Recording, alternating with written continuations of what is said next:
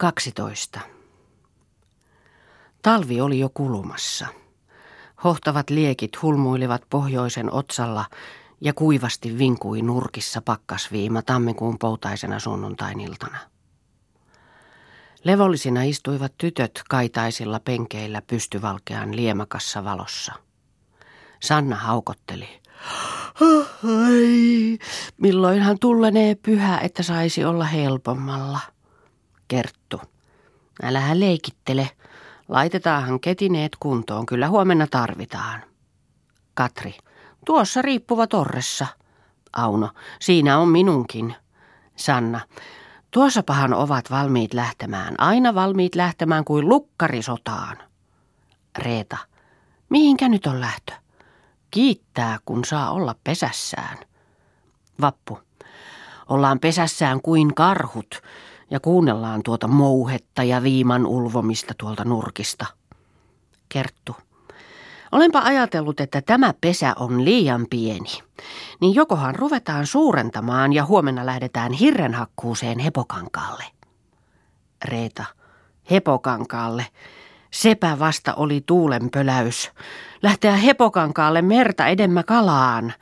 Ja mikä ihme ne hirret sitten hepokankaalta laulaisi kotiin. Ei ota tulta se homma. En päätänikään käännä sille tuumalle. Hepokankaalle lähteä syyttä pakottaa, kun tuossa äärellään seisoo kuusikko kuin linna. Niin kuin lienee ottajaa, niin siitä lähtee vaikka minkälaisia riihen hirsiä. Katri. Se on aina tuo Reeta vastaan. On tuo toista, kun pääsemme räikimään hepokankaan silvettöpetäjikköön sen ehdolla kuin risuta tuossa noita lonittuja kuusenkärväitä. Sanna. Kyllä se tuuma ottaa tulen, ottaapa oikein emä tulen. Onpa kirveeni terävä kuin tulen kieli. Vappu. Pystyy minunkin tasateräni. Kerttu. Niin lähdemme. Mutta mitä sanoo isä tuolla uunilla? Lähteekö hän meitä opettamaan hirsien palhimisessa? Se palhiminen, se ei ole jokaisen tolloiivanan tehtävä. Kertoipa äiti vainaa ennen, että oli Ritakosken Eero, mies muita muitterampi. Mutta päivän oli tehnyt hirttä ja sekin tullut kierro kuin väkkärän siipi. Jos niin käypi meillekin, niin hukkaan menevät hyvät humalat. Sanna. Meille ei käy niin ohraisesti. Silmä se on herra ja mieli kuningas. Vaikka emme olekaan niin viisaita kuin Ritakosken Eero, niin työ se tekijänsä neuvoo. Vappu, sen uskon minäkin, että tekijä on työnsä herra. Auno, sen uskon minäkin, että tekijä on työnsä herra, mutta parasta on kuitenkin harkita asia juuresta jaksain. Neuvona se on vanha venheessä. Otetaan vaan isä, jos lähtee. Mitä sanoo isä siellä uunilla? Sanna. Kuuleeko vaari vähääkään? sanoi kemiläinen vaivaistukille. Vai kuuleeko isä? Ei kuule se mitään. Särpää vaan yhteistä rokkaa ja käyskelee unelan vuoria. Mutta hennonko herättää? Reeta, anna vaan nukkua. Paljokoon on herkukseen. Riikka, herätä vaan pois. Kyllähän se saa pään kiinni unilangasta, jos se katkeakin. Sanna nousi pankolle, puisteli pietoa jalasta. Isä hoi, isä hoi. Kaskun on sikinukkunut. Jalkakin on retvakka kuin lankavyyhti. Isä hoi! Pieto. Mikä nyt on? Sanna. Lähdettekös meille osviitaksi hirrenhakkuuseen hepokankaalle? Pieto konkaili istualleen. Huh huh, kun tuli lämmin.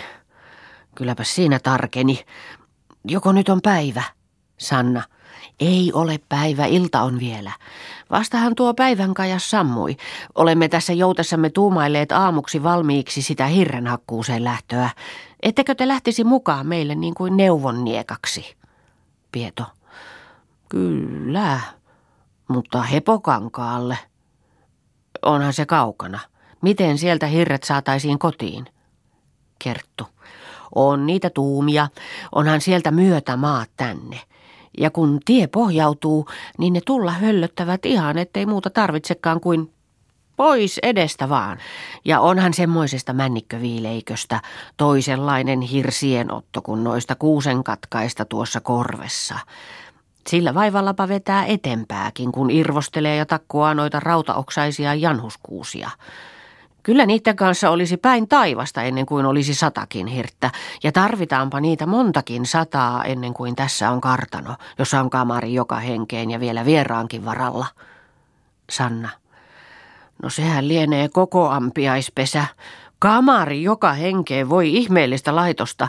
Kyllä pahoin pelkään, että liian korkealle lensit luomaa pannessasi sille teokselle.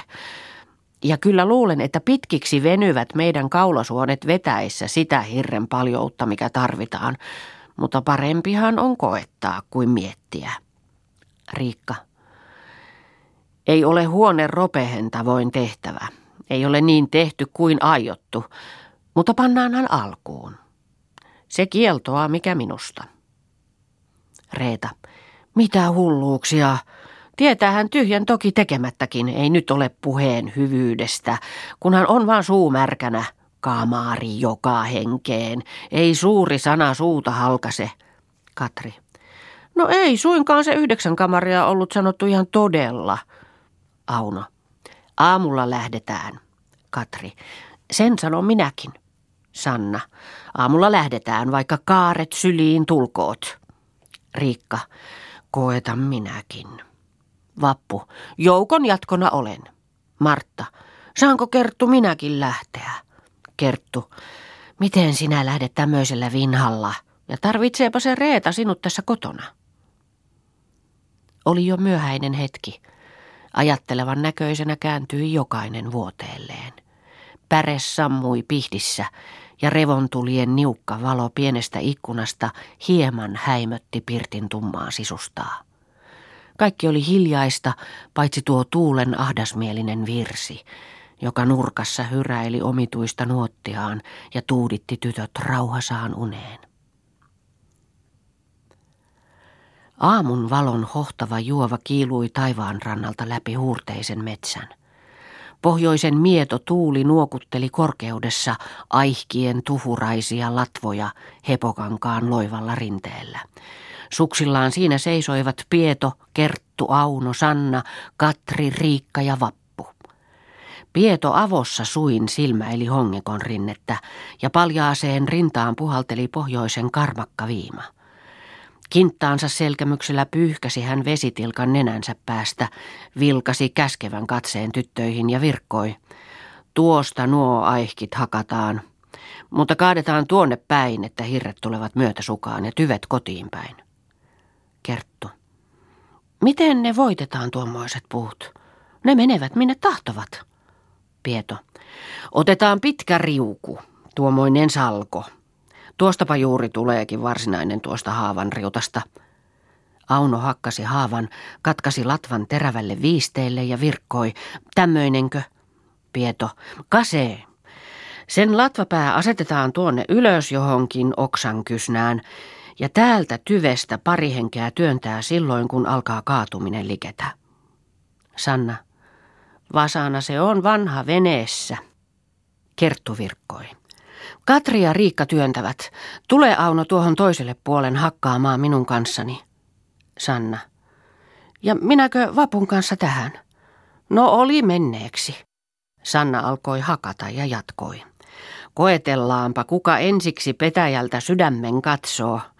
Kaskun on sitkeää tuosta maan nousennasta, kuin koiran lihaa. Ei eroa lastuus, ei luonnankaan. No oli mitä oli. Kun hän heitän tuon nursuni tuohon hangelle, niin lähtö tulee. No nyt. Niin otti kirves kuin toisen nuotin, kun pääsivät kädet vapaiksi. Heitä sinäkin, Vapu, pois turkkisi. Kyllä työstään saa lämpimän. Vappu.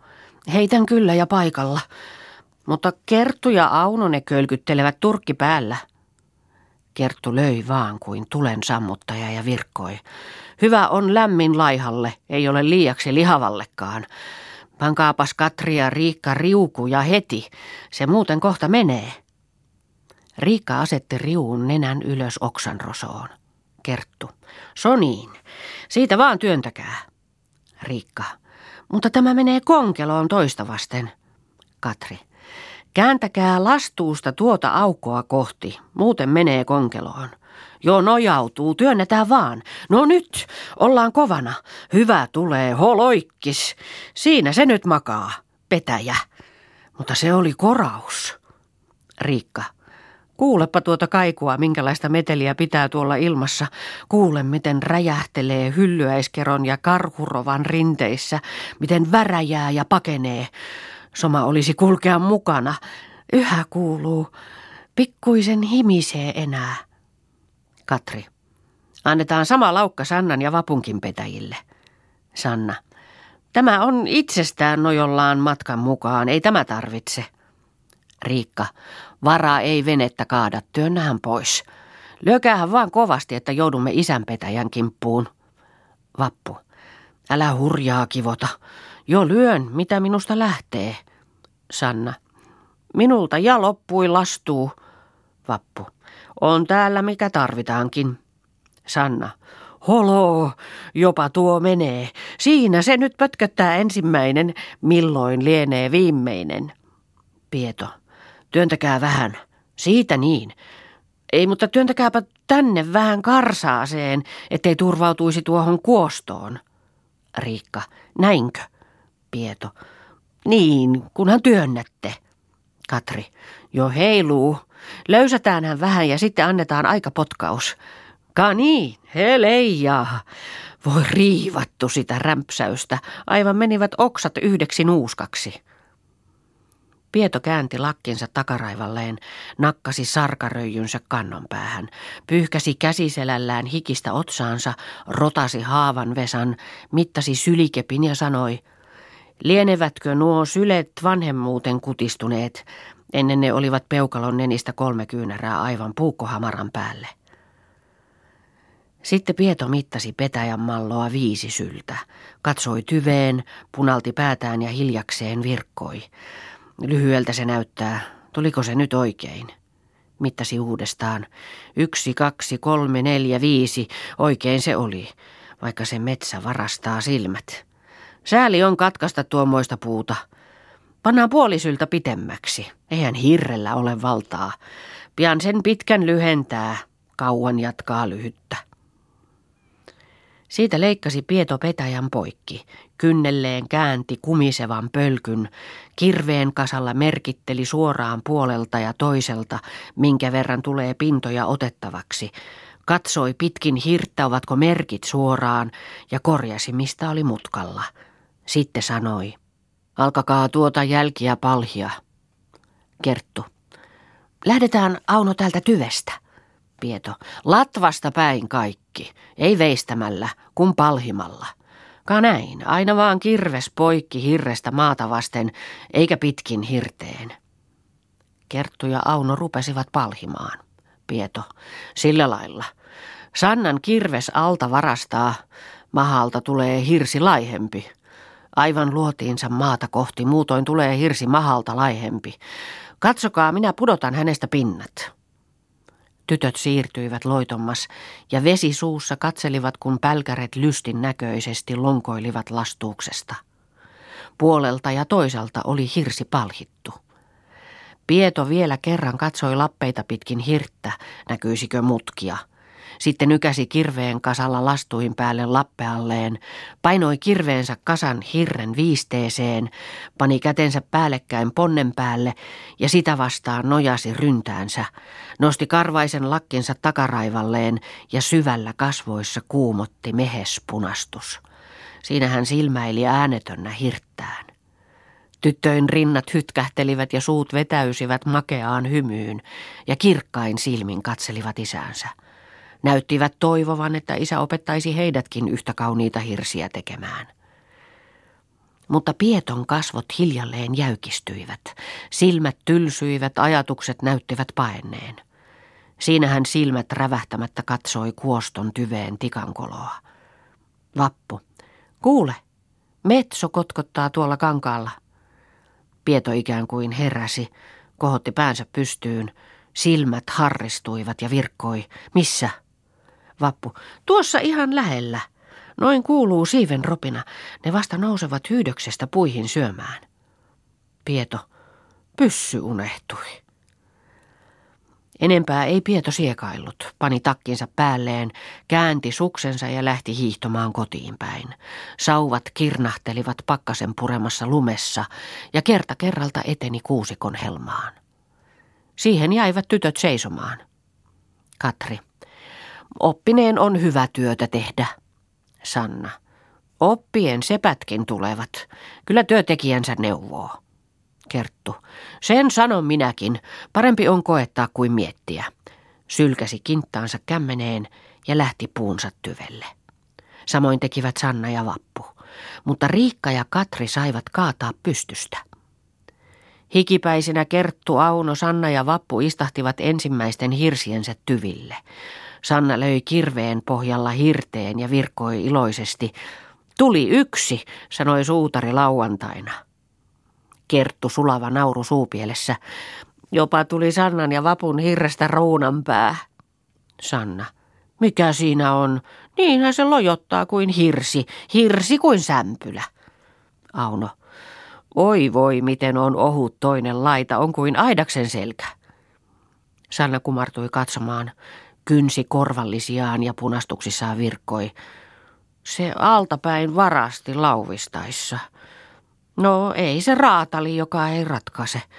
Oppiraha se aina pitää maksaa, mutta katsotaanpa sinun. Kerttu. Katso vaan, mutta se on yhtä lihava kummaltakin puolen.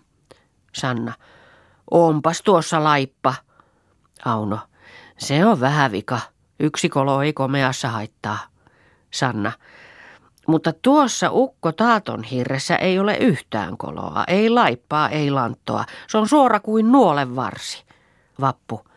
Eipä tuolla ole silmiä päässä tuollakaan. Kyllä se petäjä lahjoittaa vielä meillekin semmoisia. On tuossa Silveikko, mistä lähteä. Ei se paljon sairasta yhdestä eikä kahdesta ruunan päästä. Mutta minkälainen pelkka se täällä Riikalla ja Katrilla syntyy. No se meni aivan massuolaan, heittäkää jo pois ajoissa. Riikka, mikä tässä on? Hirsi kuin hirsi. Tehdään hän vaan valmiiksi. Hullut ja herrat ei tunne keskitekoista kalua, se on vanha sanallasku. Katri. Tuossa siinä on paha mutka. Ja mikä hurja siinä on, kun se tahtoo tuonne allepäin syöpyä tuo kirves. Minä olen koettanut ihan tismalleen pudottaa kirveeni, mutta äh, kun ei olisi tuota poukamata, niin menisi se jonakuna. Riikka. Tehdään pois valmiiksi, kyllä se sijansa saa. Auno. Kyllä se sijansa löytää, tehkää vaan valmiiksi, siinähän opitte. Toiset pölkyt makasivat tytöillä jo valmiiksi kynnelleen asetettuna palhimista varten. Kerttu oli miettivän näköinen, käveli pitkin pölkyn sivua eikä näyttänyt käsittävän oikein, miten on paras lähteä. Sitten hän pölkyn latvaa määräsi, miten paljon tulisi. Pintaa lähtemään puolelta ja toiselta. Niihin löi kirveellä sijat ja pisti puikot pystyyn. Sanna. Nyt on kertunpölkyllä sarvet päässä kuin heinäsirkalla. Kerttu meni, teki tyveen samanlaiset merkit, katsoi pitkin pölkyn malloa ja virkkoi. Anna olla. Kyllä naurusi näet vielä ennen kuin on leikistä luovuttu. Teppas Auno tuonne merkkiä, mihin minä käsken. Auno laski kirveensä kasan pölkyn selkään. Kaa tähänkö? Kerttu, sormen verran laidemmaksi. Auno siirti kirvestään. Kerttu. Ka siihen. No nyt tuokemmaksi. Ka siihen. No tuokemmaksi. Vähän keskemmäs. No siihen. Auno kuletti kirvestä Kertun neuvon mukaan. Kerttu. Vielä tuokemmas. Keskemmäs. Siirrä vielä hiukan verran keskemmäs. No siihen. Vielä yksi merkki sinne latvemmas. Ka siihen. Auno. Tehdään tuohon vielä. Tässä on pitkä väli. Kerttu. Tehdään vaan. Vähän laidemmas. Vielä vähän. Ka- siihen. No nyt siinä on rata. Kun nyt ei päästetä noitten merkkien välillä riesuilemaan puoleen eikä toiseen, niin sittenhän lieneekin mustilaisen kirous, jos ei tule suora hirrelappeasta. Auno. No nyt lauistamme tämän puolen ensinnä, niin sitten voimme toisen puolen puikolla mitata tästä syrjästä. Niin sitten tulee suora toisestakin puolesta ja samalla yhtä paksu. Kerttu. Niinpä se tehdäänkin. Tuosta latvasta lähdetään. Sanna. Tuo on hyvä keino. Riikka. Paras keino meille kaikille. Pitkän aikaa kuului hongiston helmasta veistoksen loskina ja katkeamaton kaiku levisi metsään. Mutta viimein taasen raukesivat kirveet, sammui kaiku ja huohottaen istuivat tytöt hirsiensä tyville. Sanna. Mutta jo lähti tauti tästä työjyestä. Tuossa on hirsi, joka ei iletä. Pani hänen vaikka paremmalle kuin seinälle. Riikka. On tuossakin hirsi kuin voi leipä. Auno löi kirvespohjalla hirteen ja sanoi, en tiedä muuta, mutta tuon nimi on hyvä. Kerttu, mahti on matkassa. Auno, mahti on matkassa. Kyllä niitä nyt rupeaa karisemaan hirsiä. Vappu, kun saisi tehdä ikänsä tätä työtä. Tuntuu niin lystiltä nähdä oman kirveen alta tuommoinen hirsi. Kerttu, Kipu lapsella kirkkoon, kipu kirkosta kotiin. Kyllä ennen kuin sadannen tyvellä istut, niin on toisin tuumasi. Vappu. Ei anta perään, sanoi mamma Krönille. Tuossa huojuu Silvetto, joka mielellään antaa taas sen muutamen. Riikka. Ei ole kärttämisessä tuostakaan. Se on tulevaa kuin Mattilan muorin piimävelli. Auno. Minkä me otamme käsille? Kerttu. Ei tässä mene käsipäähän, kunhan tuosta järjestään, vaikkapa tuo tuosta. Auno, se on liian suuri. Kerttu, anna olla, paksusta on pala parempi ja enemmän kohottaa seinää. Niin rupesi hirsiä tulemaan ja mieluinen oli se työ. Illan kajas jo riutui lännen rannalle, kun tytöt palavissa päin hiihtoivat kotiinsa. Pohjoisen tuuli puisteli lyhyitä hameita ja jalkoja puristivat kylmettyneet paikkaiset kengät. Hepokankaalle kulki nyt tyttöön latu päiviä ja viikkoja. Mutta kahden kuukauden kuluttua makasi maassa enemmän kuin 300 salskeaa hirttä ja saman verran kullanhohtavia lattiapalkkia ja laipiolautoja. Kaksi päivää laitettiin rekiä. Oli maaliskuun heleä aamu, kun tytöt asettivat kaksi leveäjalaksista ja matalaketaraista rekeä ensimmäisen hirren sivulle hepokankaan liepeessä.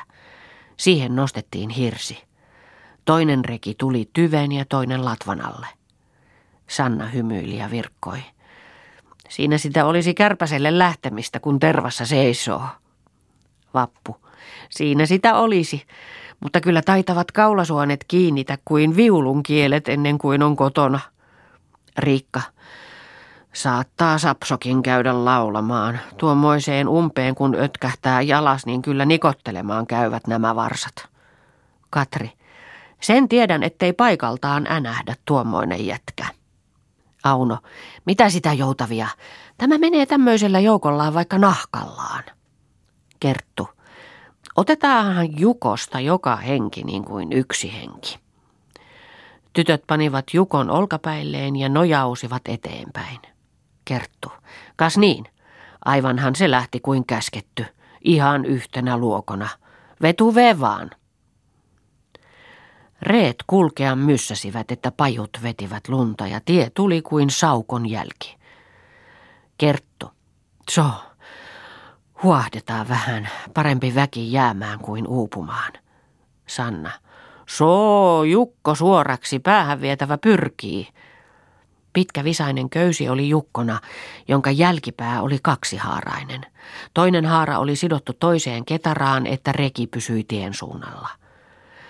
Toperana olivat tyttöön jalat polanteisessa tiessä, kumaraan painuivat hartiat ja tuhostunein kasvoin puhkaillen vetivät yhdestä köydestä uhkuilevaa hirsikuormaansa. Paksuina tuppaina pölisi valkea höyry kireään aamuilmaan raskaista henkäyksistä, ja karkeat hikihelmet kyntivät vakonsa pitkin puuhkeita kasvoja. Pajujaan myöten usein reet upposivat, mutta silloin painuivat alemmas tyttöin hartiat ja tiukemmasti kitisi vihtainen köysi. Pietolan tanterelle pudottivat tytöt ensimmäisen hirtensä, istahtivat lappealle, höyryävät hartiat aaltoilivat huokotuksesta.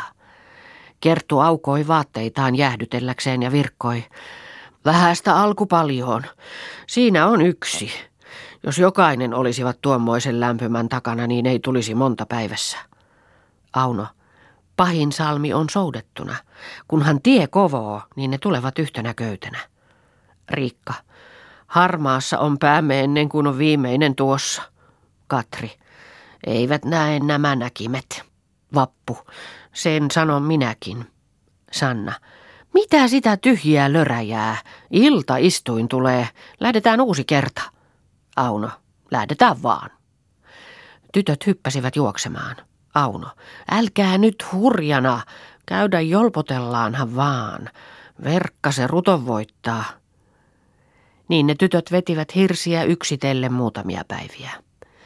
Mutta satoipa siitettä, ja tie naulautui paljaalle iljaimelle. Silloin tytöt ottivat kolme treet ja kaksi henkeä tuli aina yhden kuorman kuljetukseen. Kuormaan aina pantiin kaksi hirttä.